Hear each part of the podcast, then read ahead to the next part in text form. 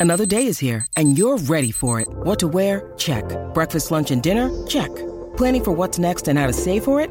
That's where Bank of America can help. For your financial to dos, Bank of America has experts ready to help get you closer to your goals. Get started at one of our local financial centers or 24-7 in our mobile banking app. Find a location near you at bankofamerica.com slash talk to us. What would you like the power to do? Mobile banking requires downloading the app and is only available for select devices. Message and data rates may apply. Bank of America and a member FDIC.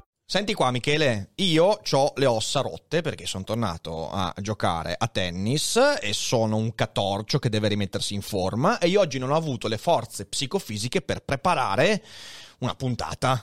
E quindi sfruttiamo un po' il fatto che ci sono, quanti sono? Sono, sono tipo ormai 666 spettatori, peraltro numero che mi sembra proprio perfetto, per rispondere a qualche domanda. Cosa dici?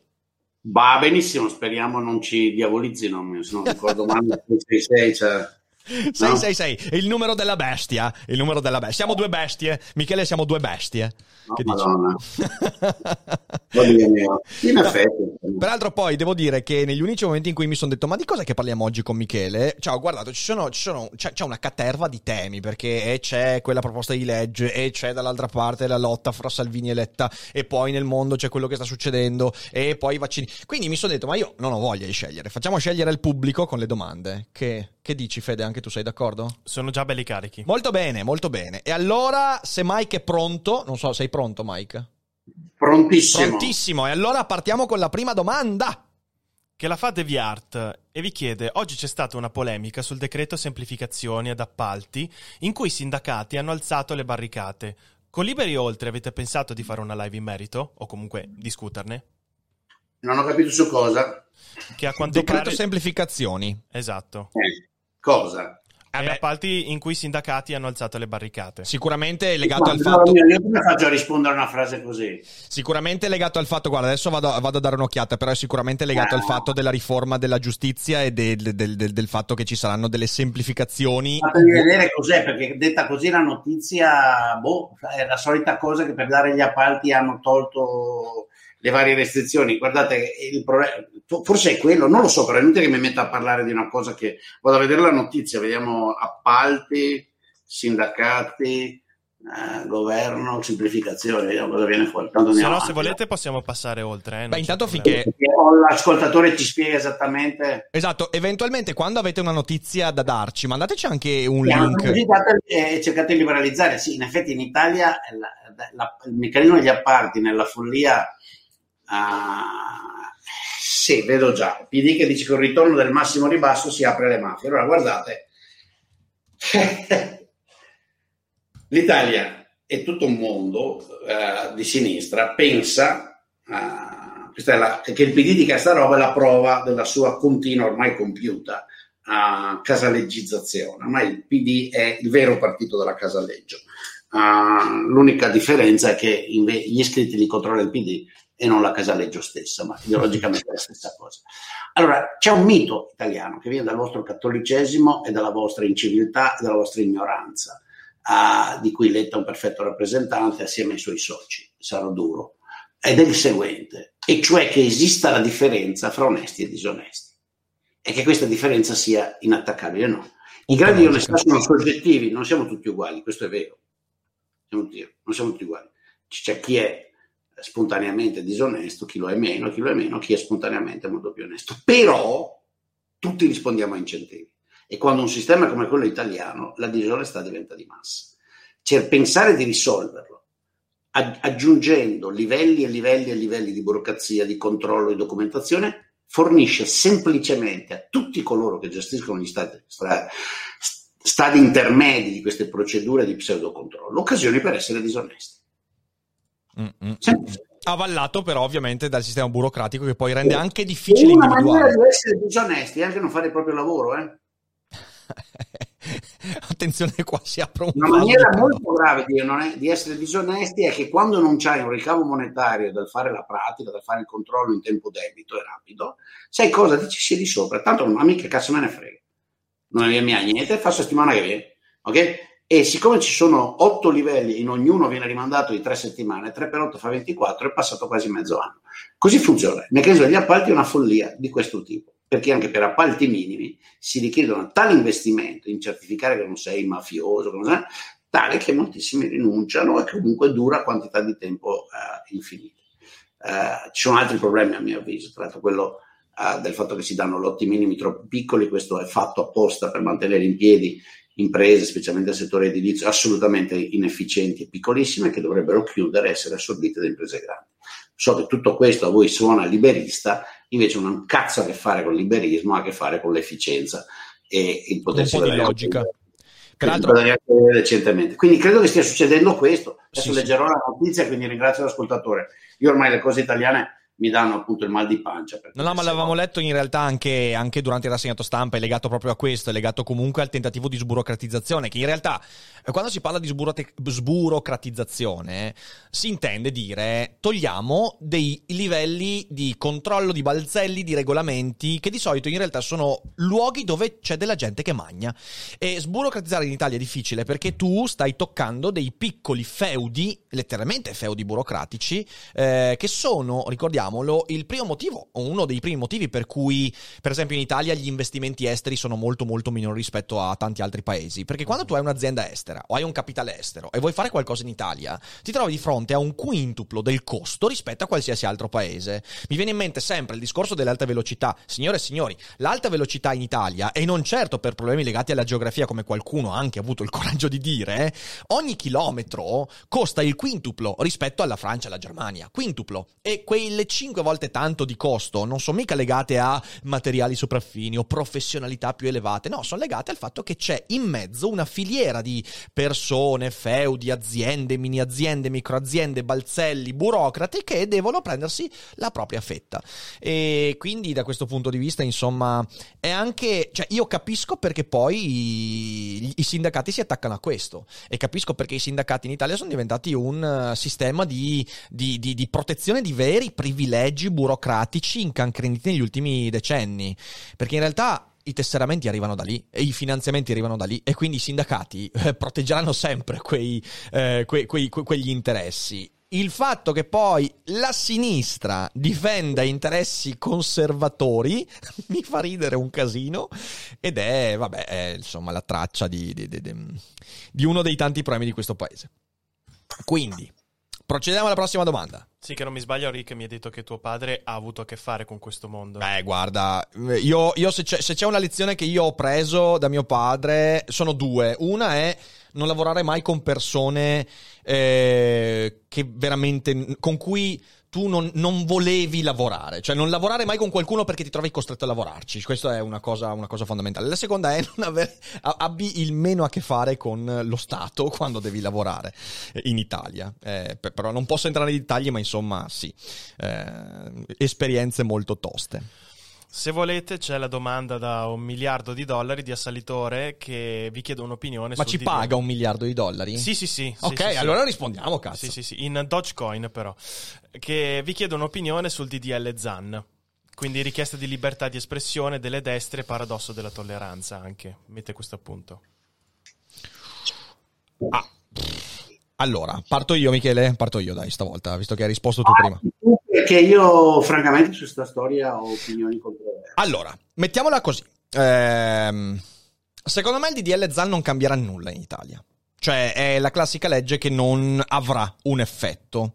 E, e, quindi ho cercato di esprimermi poco perché secondo me è una bandiera di una parte politica che utilizza un tema importante, quello contro le discriminazioni e le violenze, per uh, farsi un po' di campagna elettorale. Io questo mi sono, mi sono convinto. Non è una legge che cambierà le cose in modo, in modo sensibile. Eh, capisco perché alcuni eh, spingono molto, è giusto, è giusto perché ci vuole, cioè, ci vuole una, un po' di eh, riforma culturale in Italia nei confronti di queste diversità che vanno protette.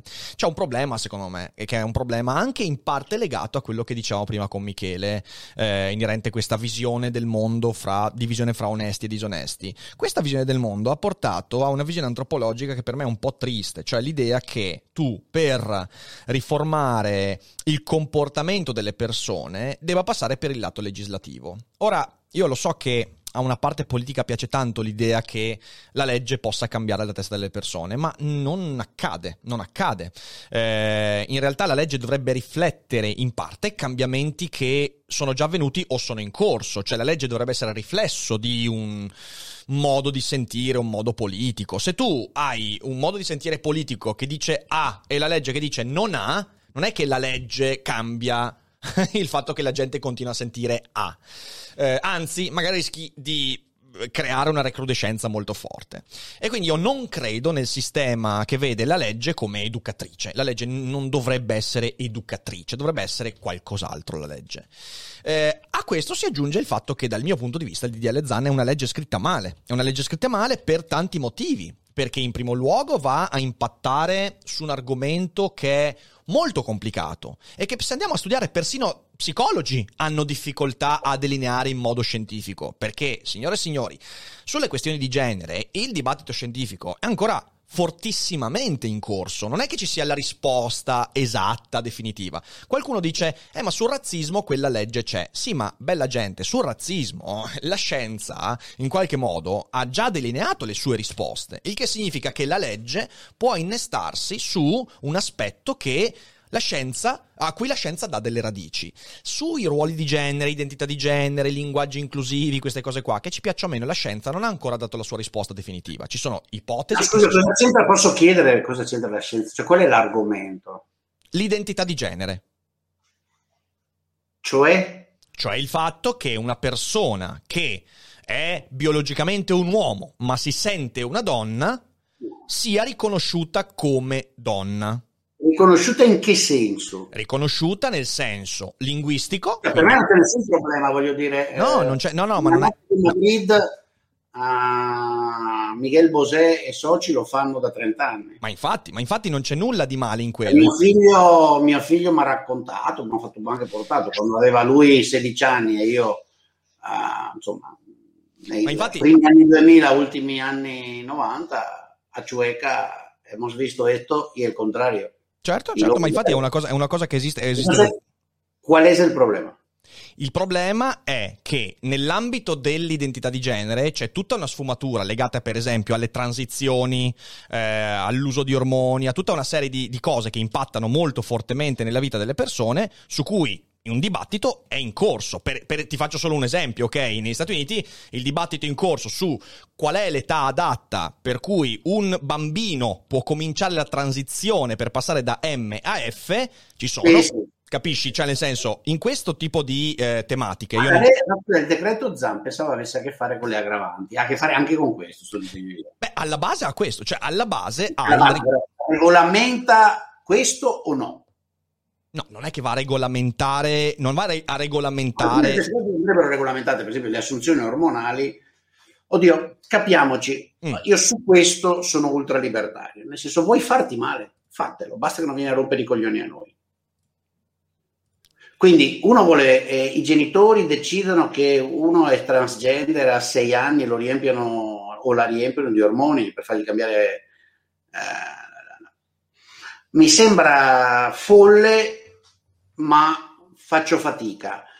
Uh, se abbiamo evidenza scientifica che tutto questo fa male, mi sembra sia già coperto dal fatto che quando abbiamo situazioni in cui i genitori stanno danneggiando in maniera evidente ed obiettiva il futuro della la vita, la salute e tutto del, del ragazzino, della ragazzina, uh-huh. uh, interveniamo e fine. Eh, non, quindi non sono favorevole alla posizione estremista che dice eh, i figli sono proprietà dei genitori, punto, e lo Stato non deve mai intervenire, ma neanche per sogno. Eh, ma neanche per sogno, nel momento in cui nascono, assumono dei diritti che, nella mia concezione del mondo, eh, c'è un'altra concezione, è una roba, è una di queste cose in cui è impossibile discutere seriamente. Cioè, nella mia concezione del mondo, l'individuo ha dei diritti potenziali, delle potenzialità, anche quando ha sei mesi o sei giorni per questo. Sì. Okay? Uh, sono francamente inferiori di quello che ha a 16 anni. Eh? perché c'è un potenziale umano, di capitale umano, eh, psicologico, emozionale eh, diverso. Uh-huh. A me sembra minore, loro mi dicono non lo puoi misurare, sono d'accordo, però siccome devo fare delle scelte, scelgo quella lì.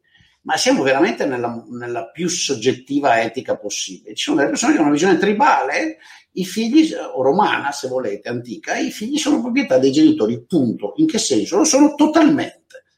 Uh, quindi i genitori fanno quel cazzo che vogliono, fino a che i figli non raggiungono la maggiore età. A me questa sembra una follia, anche perché c'è una discontinuità folle nel mondo in cui viviamo. Perfetto. Però perché discutere di queste cose? Eh... Eh, arrivo. Arrivo, cioè nel senso, eh, era un ragionamento, un, ragionamento, un ragionamento, con la coda lunga. Allora, eh, ho fatto quella premessa lì sulle scientificità per dire una cosa, che il DDL ZAN cos'è che va a, eh, come dicevi tu giustamente, è una legge che va a creare delle aggravanti eh, o comunque dà delle motivazioni ad alcune violenze. Ora, se voi andate a leggere il testo del DDL ZAN, eh, ci sono alcune parole che sono, eh, che sono parole che hanno una sfumatura di grigio molto molto elevata. Per esempio, eh, la, la, differenza fra propaganda e istigazione, ok? Se a livello giuridico la differenza fra pro- propaganda e istigazione in alcuni ambiti è piuttosto chiara, in questo ambito diventa molto meno chiara. Perché? Perché io so qual è la differenza fra propaganda e istigazione, per esempio, su un tema razziale. Di nuovo, perché il giudice quando va poi a determinare la fattispecie del reato, qualcuno che picchia una persona per la sua etnicità, sa come si applica in modo, in modo cioè la, la, l'arbitrarietà del giudice molto meno chiara. Però vi faccio un esempio, vi faccio un esempio. E poi lo discuteremo questa settimana proprio eh, in una puntata dedicata a questo. Eh, se io domani ho uno psicologo che va a fare un comizio pubblico e questo comizio pubblico dice una cosa simile a quella che ho detto io, cioè eh, è folle, è inverosimile che mh, due genitori eh, spingano il proprio bambino a fare la transizione ormonale a quell'età perché e adduce dei motivi, che sono motivi legati a delle cose scientifiche. Ecco, se una persona che sta ascoltando quel tipo di discorso, e magari quel discorso si tiene anche in un ambito che è ideologicamente molto schierato come, boh, il Family Day, mettiamola così, e una persona che all'interno di quel comizio ascolta questa roba e dicendo questo dice sì, vedete, ha ragione, ha ragione, ha ragione, esce e si trova di fronte, adesso sto facendo, sto facendo l'esempio assurdo, però si trova a, a, a fare una violenza su qualcuno e, e, che è, diciamo così, che, che, è un trans per esempio, okay, o una trans, e poi quando viene interrogato mh, per le motivazioni dice, eh beh, ma perché vedete, ho ascoltato quella cosa lì, quel comizio, che cos'è? Era istigazione? Evidentemente non era propaganda, però da un certo punto di vista può essere anche denominato come propaganda, perché di nuovo si poggia su dei saperi che sono in corso d'opera, che sono saperi che si costruiranno in eh, molto tempo, perché sono saperi ancora non delineati in modo scientifico e sono, c'è un dibattito in corso. Quindi all'interno del DDL ZAN c'è un problema, secondo me. È una legge dalle intenzioni corrette, perché secondo me, lo ribadisco, è giusto che ci sia una... che, che qualcuno che, che, che, fa violenza su una persona per il suo genere, eh, per, per, la sua identità eh, di genere, mm, abbia, eh, abbia scritto nella sua fedina che l'ha fatto per quel motivo lì. Però la legge è scritta male, dal mio punto di vista. È scritta male e si lascia andare un sacco di interpretazioni. Ora, qual è il mio dubbio col DDL Zan? È che anche a detta di alcune persone che la sostengono, la legge è scritta male. Quante volte durante il rassegnato stampa abbiamo letto di persone che propugnano il DL Zan dicendo eh sì, è una legge imperfetta e poi dicono però va approvata così. Bisogna andare fino in fondo perché sennò poi non sarà più possibile. Ora, il mio dubbio è il seguente. Se una persona ci tiene veramente al fatto che questo diventi un qualcosa che fa parte della cultura italiana, dovrebbe volere in qualche modo che la legge sia inattaccabile. Ora, se persino le persone che la propugnano dicono che la legge è imperfetta e non hanno, cioè non hanno il momento di dire, ok, no, raga, eh, questa roba deve essere, deve diventare inattaccabile, perché altrimenti tu stai dando delle armi devastanti alla controparte, quella roba lì mi sembra sinceramente fuori di testa. Eh, quindi, quindi DDL Zan va bene le intenzioni, ma secondo me nella forma è terrificante. Leggetevelo il testo. Ci sono alcune parole, alcune questioni che rendono ancora più difficile chiarire il punto.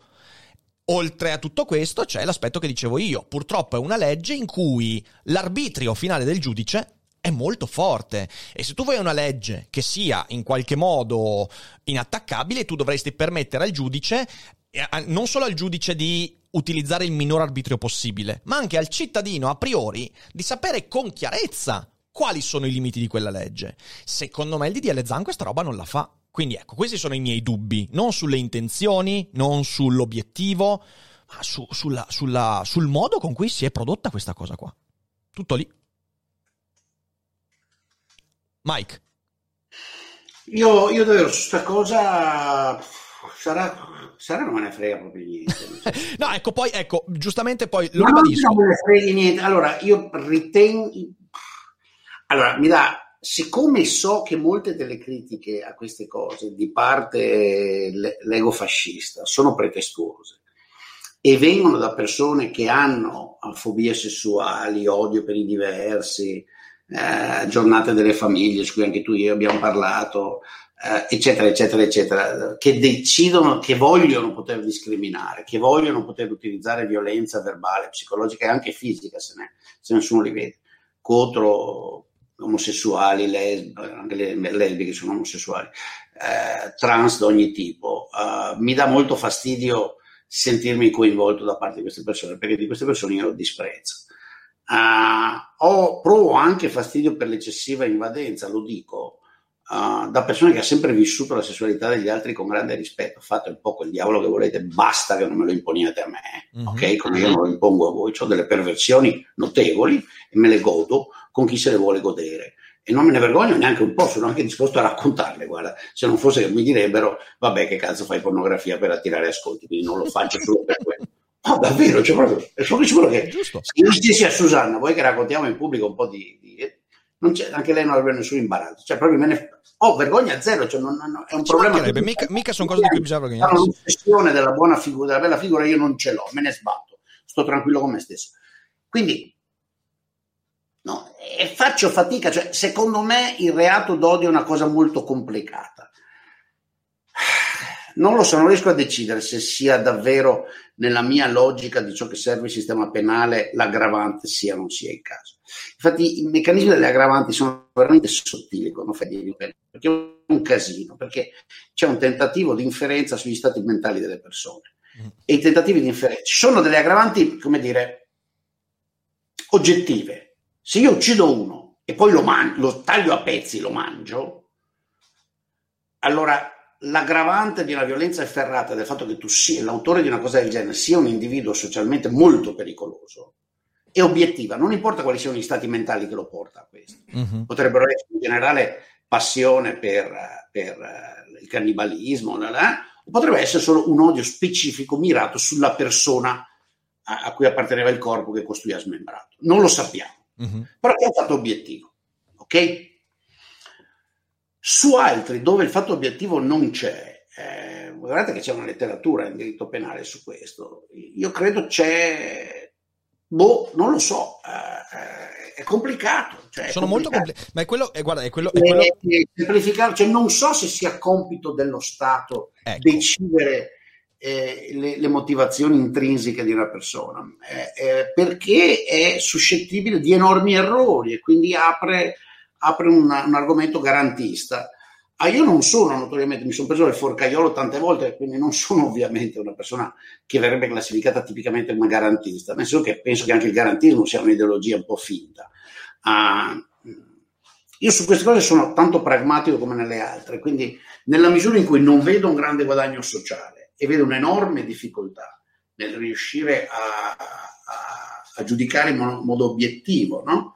Le, gli stati psicologici delle persone che compiono certi atti, io preferisco attenermi a ciò che è obiettivo. Certo, se uno esce, trovo che ha, che so, picchiato di notte eh, due transessuali uh-huh. e poi eh, gli trovo in tasca o nell'ispezione di casa quando lo arresto testi eh, che diffonde o che anche solo ha scritto, che dicono esplicitamente io faccio questo perché odio la transessualità, esatto. io quello lo considero un aggravante perché c'è una dimensione obiettiva. Se invece c'è l'amico che dice, Michele è uno che dice sempre, adesso non si può neanche dire che siamo su Twitch, questo è quello, no? Eh, perché odia i questi e quei, beh, insomma, eh, lì devo stare un po' più attento a considerare un aggravante. È complicatissimo. No, esatto, non... vedi, è questo, è questo, il punto, è questo il punto, e, e, lo ribadisco, bella gente, nessuno ha, io credo che chi dice, ah, DDL Zan limiterà la libertà, eh, sono, sono, sono, cazzate, non è quello, non, li, non limiteranno la libertà d'espressione. Il problema è che Uh, la legge è scritta male a, per, ammissione di chi la sta sostenendo pure, quindi mica lo dico io, eh. leggetevi gli articoli di gente che è stata, di gente che dice sì sì è vero, è una legge che è scritta male, però, però bisogna andare fino in fondo adesso, che per me è una posizione mm, fuori, fuori di testa, perché ricordiamoci che questa cosa è avvenuta con tante leggi a cui, mm, tipo, non so, la legge sull'eutanasia, tanta roba che poi infatti non è andata avanti, quindi dal mio punto di vista il DDL ZAN, e lo dico con rammarico perché a me piacerebbe vedere maggior rispetto nei confronti delle persone che hanno eh, la loro identità identità sessuale, la loro identità di genere, perché io sono dalla parte di Michele, me ne frega un cazzo di come una persona vuol farsi chiamare, basta che tu mi dica io voglio farmi chiamare così e io ti chiamo così senza nessun tipo di problema. Eh, la questione qua è che la legge, essendo scritta male, dà armi retoriche alla destra, non c'è alcun dubbio su questo. E infatti verrà utilizzata in questo modo. E sarà un grande, come si suol dire, boomerang, eh, perché quando tu non determini in modo chiaro eh, quella fattispecie di istigazione, cosa che secondo me nella legge non avrebbe dovuto esserci, tutto lì, cioè nel senso non, non, non puoi in quei temi andare a delineare in modo chiaro un confine fra l'istigazione, quella di chi dice noi dobbiamo andare a picchiare queste persone e ti pago pure per farlo, ok? Eh, da, da, dal comizio in cui uno dice idee discutibili e magari spinge o non spinge, perché non si può ricostruire la catena di causalità mentale che porta poi a un atto, e parla- ne abbiamo parlato quella volta con il paradosso della tolleranza di Popper, eh, non puoi ricostruire quella catena causale in modo chiaro e quindi li lascia all'arbitro del giudice. E una legge su un tema così delicato che lascia sfumature di grigio e lascia molto all'arbitro del giudice e quindi non permette al cittadino a priori di sapere cosa può dire e cosa non può dire, cosa può fare e cosa non può fare sì in realtà, è una legge fatta male, tutto lì. E chi oggi sostiene questo, questo tipo di, mm, eh, di, di, visione del mondo, che io, ripeto, sposo assolutamente, eh, dovrebbe volere una legge un po' scritta meglio, tutto lì, nient'altro. Questo è quello che penso il DDL Zan. Dopodiché non cambierà nulla se non darà eventualmente degli argomenti retorici brutti alle destre, omofobe, questo sì, eh, come sempre accade quando la legge è scritta male. Eh, andiamo alla prossima domanda. Va bene, allora cambiamo completamente di argomento, a meno che Michele non voleva concludere. O passiamo oltre? No, no, beh, passiamo no, oltre, passiamo no, oltre. Io, uh, guarda, sarà che essendo fuori non... Certo. Non, vedremo, eh, quando un attimo cercherò qua un po' di capirlo con quelle conoscenze limitate di diritto penale che ho e chiederò a qualche amico veramente esperto di dirmi dal punto di vista tecnico cosa c'è di buono, cosa non c'è. Certo. Per il momento vale quello che ho detto, insomma, vale quello che ho detto, eh, per carità, eh, vale quello che ho detto. Ah, mi sono comprato dei libri nuovi. Ah sì? Cosa hai comprato? Eh, te lo mostro, vediamo, adesso do tutto regge, quindi una collezione di reading sul pragmatismo di Menan. Cioè, oh. me ne compro continuamente, ormai qua sta diventando, i libri arrivano più rapidamente di quanto la mia lettura trasversale.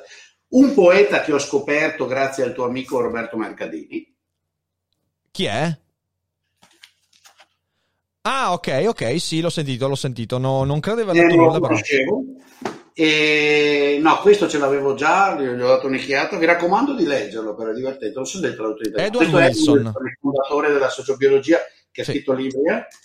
Questo che non avevo letto, però ho conosciuto Maurizio Bettini, abbiamo discusso sull'utilità dei greci e dei romani, sapevo quello che faceva avevo letto le sue cose sulle radici fondamentalmente come io, però non avevo letto i suoi lavori professionali e questo è il suo libro credo più importante. Anthropology and Roman Culture, bello, bello.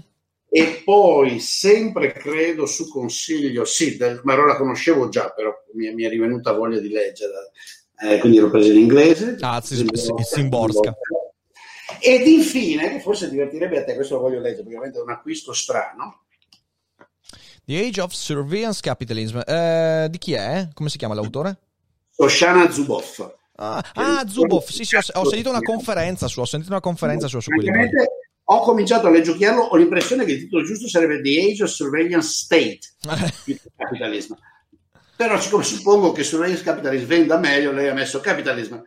Però mi sembra più che altro che siano cose... Ma vabbè, ma vediamo, adesso vediamo come procede. Niente, volevo dirlo ai tuoi Bene, bene, bene, ottimo, ottimo. Leggere, Bella collezione. Ok, andiamo alla prossima domanda, Fede.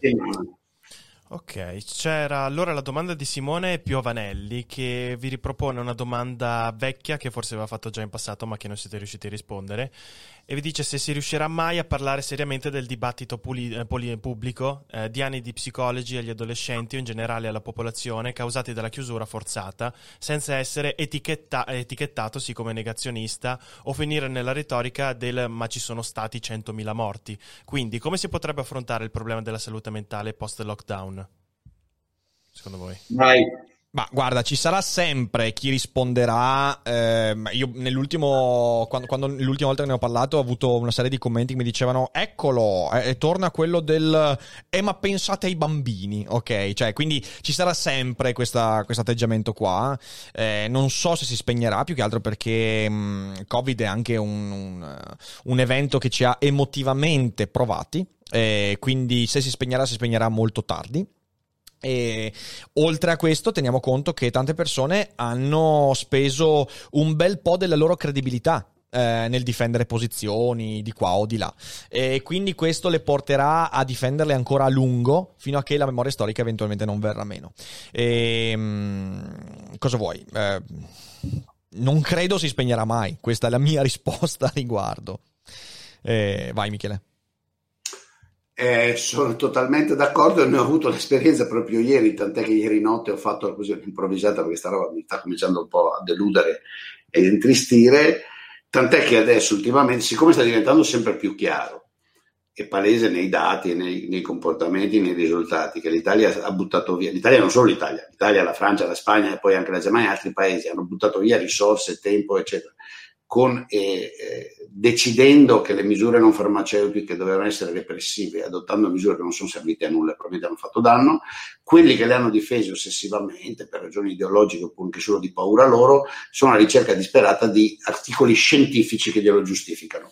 E c'è un'esplosione di gente che eh, non riesce a capire cos'è un argomento scientifico, eh, si è improvvisata, ha scoperto che sa queste cose qua, che le sa bene e non riescono a capire che eh, anche se sai fare due regressioni non è detto che hai capito come funziona e si scatenano a portare evidenze. E quando gli dici guarda che quel paper lì e quell'altro che quell'altro, non dice quello che dici tu, tra l'altro, uh, misura altre misure di lockdown e comunque ha delle stime molto dubbiose, vuoi dibatterne, si offendono perché dicono no, devi scrivere tu un paper, no, non devo scrivere un paper, non è che per ogni paper è la teoria della montagna di merda, ancora una volta al lavoro, no?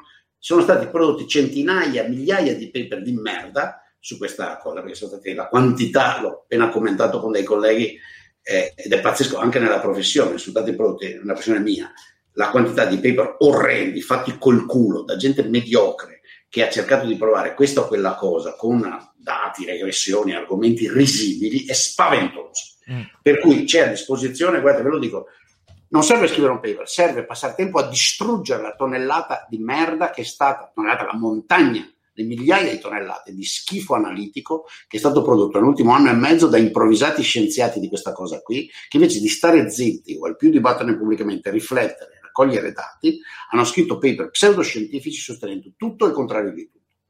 Ok? Mentre c'erano poche cose che si potevano dire, quelle sì, chiare, acquisite, che mano a mano infatti i fatti stanno, stanno confermando, no? tipo la, l'inutilità delle mascherine all'aperto, tanto per essere chiari, no? o la, la, possibilità di gestire il sistema scolastico in presenza senza fare eccessivi danni, sì. eh, facendo danni ma non eccessivi, no? Io a portare. Poi, poi ci sono i paper buoni, quello di Michele Battisti, che mi sono eh, eh, prestato a, a diffonderlo perché? perché è fatto bene, è difficilissimo da attaccare. Quella parte, quel problema molto specifico che Michele e i suoi uh, collaboratori studiano, cioè la diffusione del contagio a seguito dell'apertura delle scuole differenziata in alcune eh, eh zone di Palermo, eh, ha i dati esatti e lo fa bene e, e lo vedi sì. e ti permette di dire sì, un effetto c'è stato, ma è stato un effetto basso. Adesso discutiamo pubblicamente questo costo vale il beneficio di mandare i ragazzi a scuola o no? Perché mm-hmm. qui va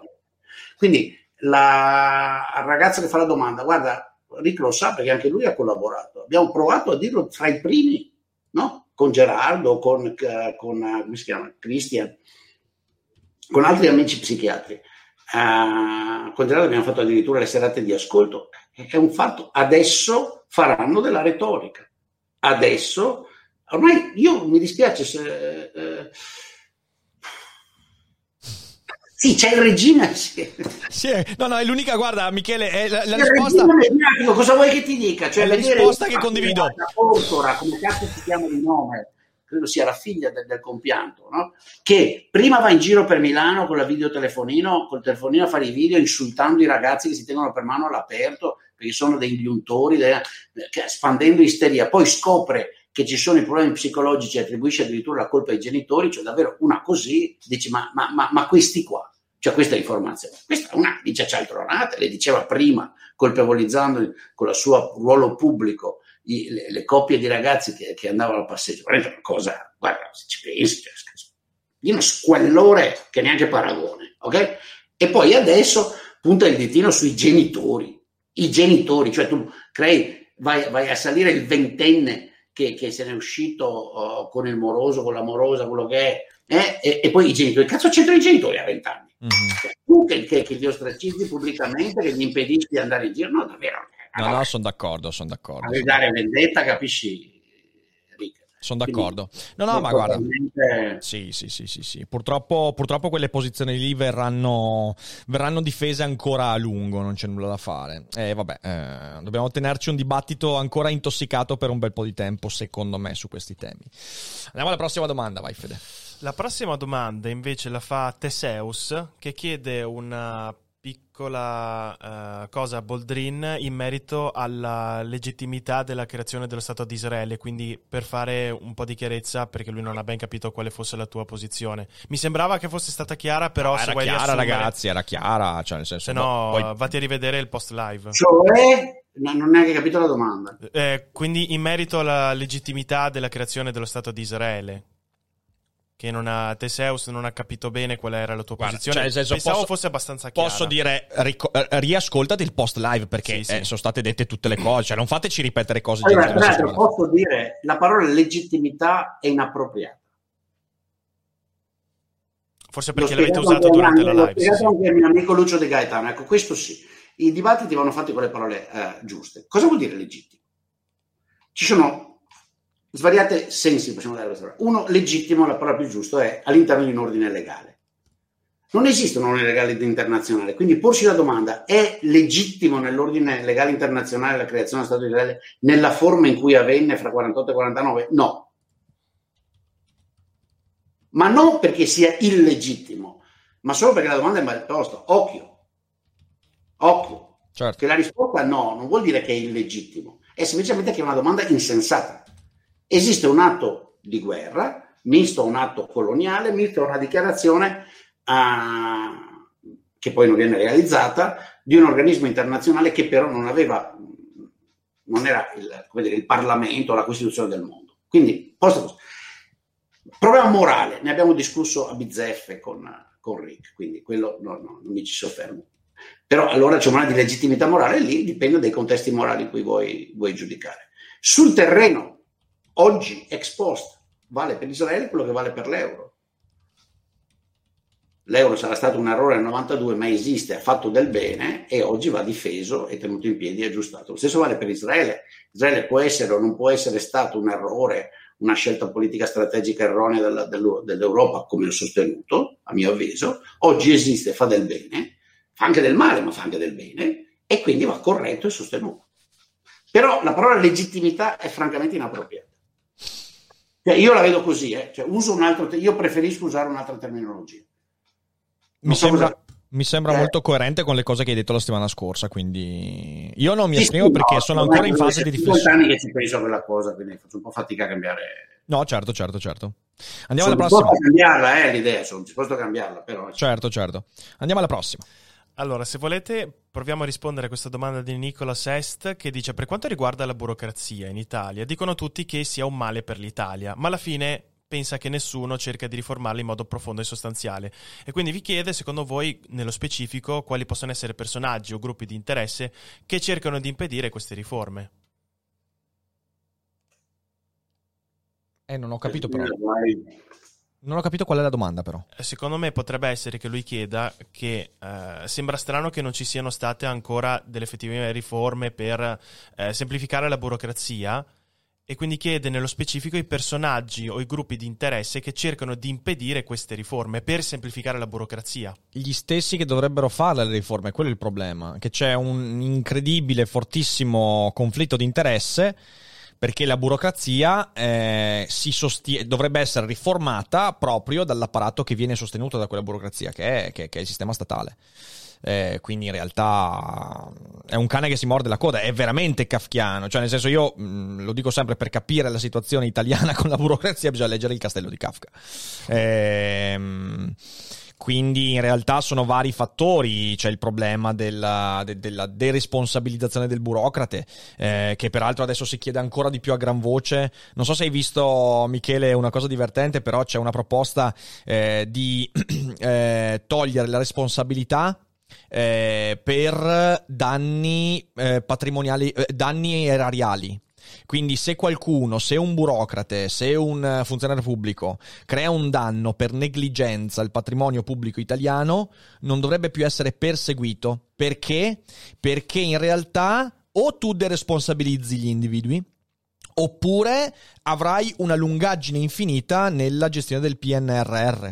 Perché cos'è il ragionamento che c'è dietro? Se noi abbiamo tanti soldi da gestire e dobbiamo gestirli velocemente a livello pubblico, dobbiamo snellire la burocrazia. Ma cosa vuol dire snellire la burocrazia? Significa che ci sono degli individui che devono prendersi maggiormente la responsabilità delle scelte e farle magari anche prendendosi dei rischi. Ecco allora che per convincere queste persone a prendersi il rischio devi eh, depenalizzare reati, di, mm, eh, reati di, di, di, danno erariale, danno al patrimonio pubblico e quindi insomma... Eh lì c'è, c'è, tutta la perversione, secondo me, della macchina burocratica. Ecco.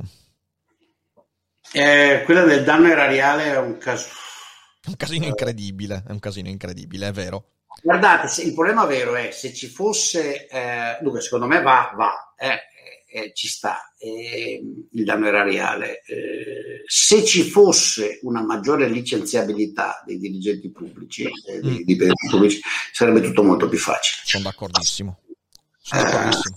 Il problema è che, che tu avendo, avendo, delle posizioni che sono spesso intoccabili, eh, o li responsabilizzi dicendo guarda che se fai danni vai sul penale, però in questo modo allunghi infinitamente le pratiche, perché uno pur di prendersi un rischio, tipo rimanda di 18 milioni di anni qualsiasi decisione, cioè beh, veramente qualcosa di incredibile. Quando ci pensi, dici, almeno dici, no, ok, non finisci sul penale, però vieni licenziato in tronco. Eh, sarebbe tutto molto più facile.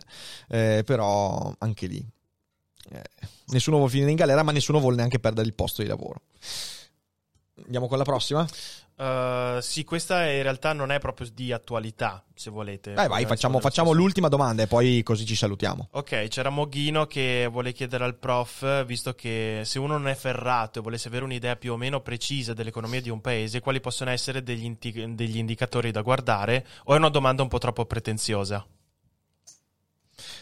Un po', un po lunghetta più che altro, sì. cioè nel senso immagino... No, no, Beh, la risposta è non ci sono, anche perché capisci tutto soggettivo, cosa vuol dire non sei abbastanza, io non sono abbastanza afferrato sull'economia della Tunisia uh, dal punto di vista mio, però... O forse afferrato dal punto di vista economico anche intende. Ma certo, ho capito che intende quello, ma... Sì, sì.